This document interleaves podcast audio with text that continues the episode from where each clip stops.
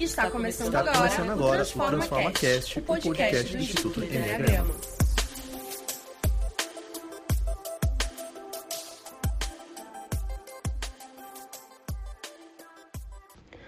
Olá, eu sou Priscila Bastos, diretora de formação do Eneagrama Brasil, e hoje a gente vai conversar mais um pouco sobre o Eneagrama da personalidade.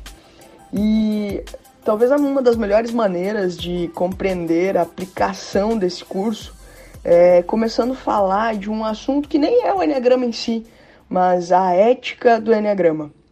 Porque a melhor maneira de conhecer uma pessoa e entender como ela vai se comportar no mundo é entender qual é a sua ética pessoal, a sua moral, os seus valores.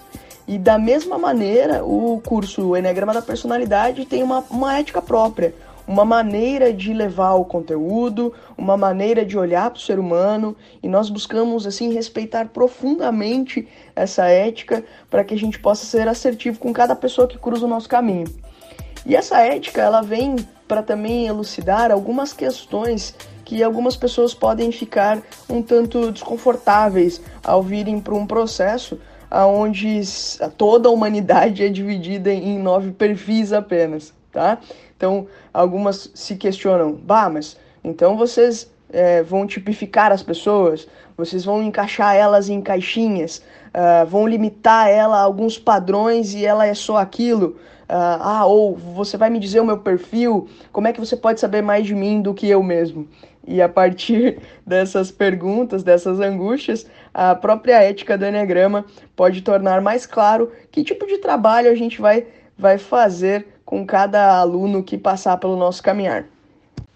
Então vamos lá, vamos conhecer essa ética. E o primeiro princípio diz, conheça a si próprio primeiro.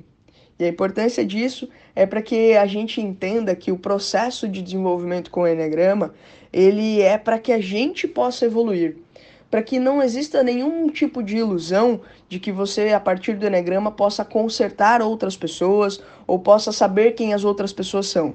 Não é para isso que o Eneagrama serve. Ele serve para a gente olhar para dentro de maneira transparente e entender aonde nós estamos perdendo para a gente mesmo. Essa é a nossa intenção. A partir desse olhar mais humano, a gente pode vir para o princípio três, que é, ajude os outros a descobrirem o seu tipo. Não lhes diga qual tipo eles são. Esse princípio nos ajuda a respeitar o tempo de cada um no seu processo de autorreconhecimento, de entendimento da sua estrutura emocional.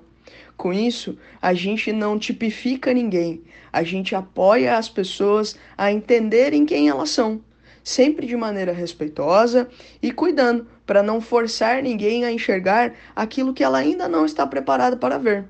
É essa a maneira com que a gente apoia as pessoas nessa autodescoberta.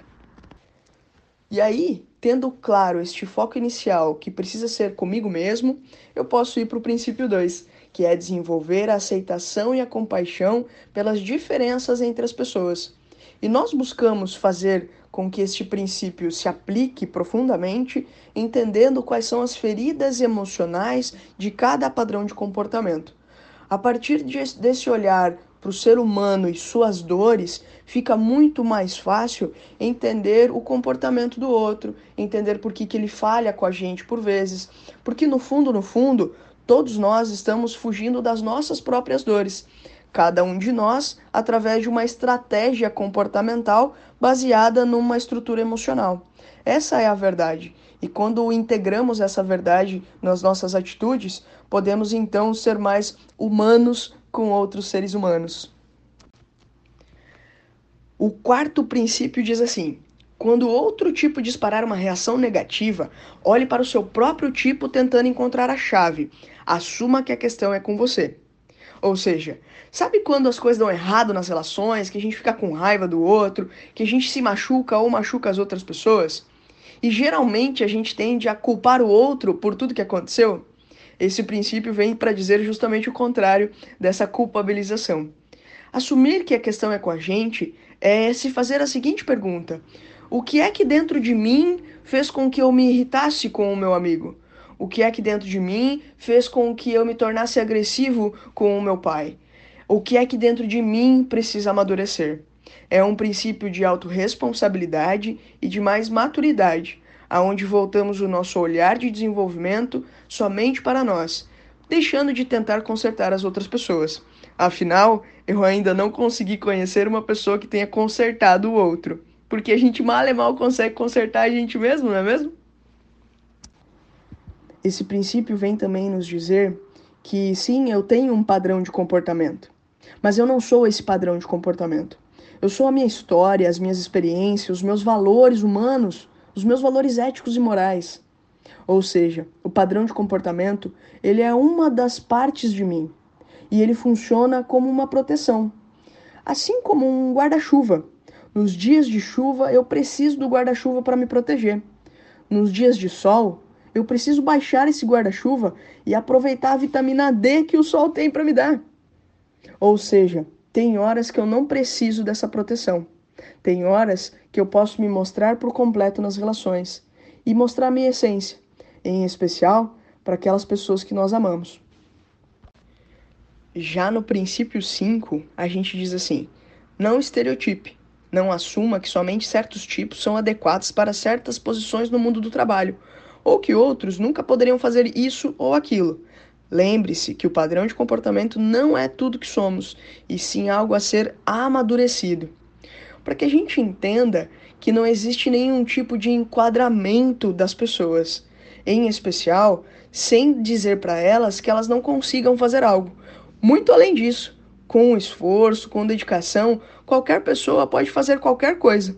O que a gente entende a partir do Eneagrama é que alguns padrões de comportamento têm algumas facilidades emocionais e comportamentais e alguns desafios comportamentais. Mas chegar a algum lugar, executar alguma função, é muito do compromisso, mas principalmente de propósito de vida. E aí, com propósito, não há padrão de comportamento que limite. No princípio seis, esteja pronto para abrir o seu coração para cada tipo, e não sua mente crítica, ou seja, aprender a não julgar. Um grande desafio, mas fundamental. De lição fica que, geralmente, o perfil que nós mais julgamos é aquele que nós somos.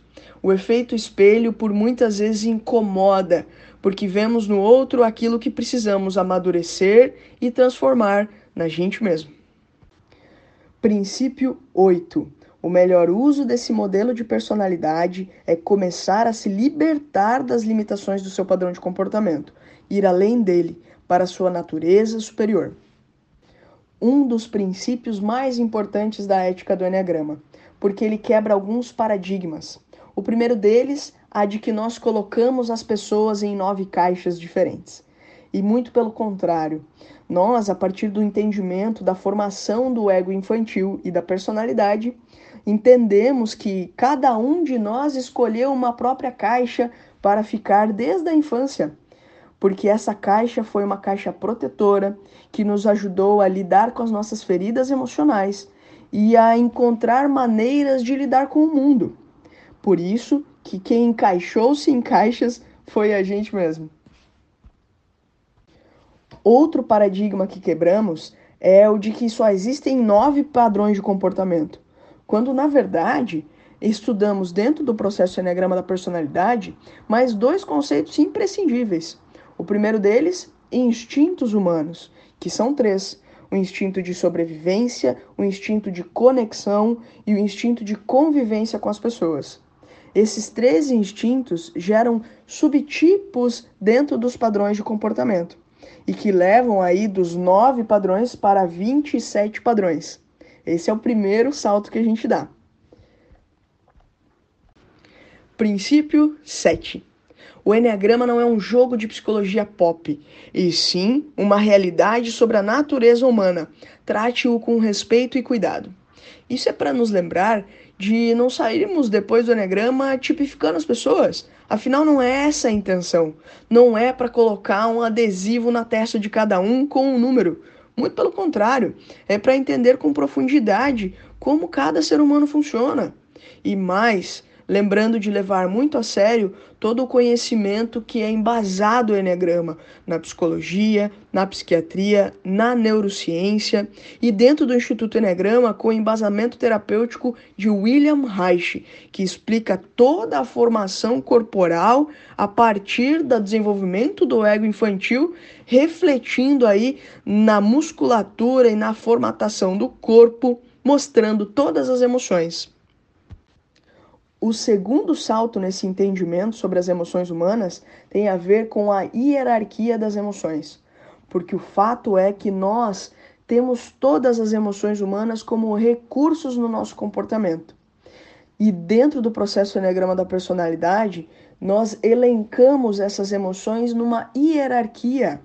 E junto do entendimento dessa hierarquia emocional, compreendemos que existem mais de quinze mil combinações hierárquicas. E aí a gente entende que o padrão de comportamento humano é muito mais complexo do que apenas nove personalidades. Para encerrar, o último princípio, que parece simples, mas é profundo em sabedoria. Lembre-se, não existe tipo dez, ou seja, não existe um tipo perfeito.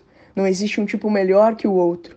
O que nós precisamos entender é qual é o padrão de comportamento que temos para aprendermos a explorar todo o seu potencial e encontrar a nossa melhor versão de si mesmo. Dentro do nosso processo de Eneagrama da personalidade, buscamos respeitar esses princípios éticos para que a gente não tenha aí crises de identidade. Quer saber mais? Tem alguma dúvida, alguma crítica? Manda pra gente! relacionamento arroba i eneagrama ponto com ponto b r ou nos procure nas nossas redes sociais. Até mais!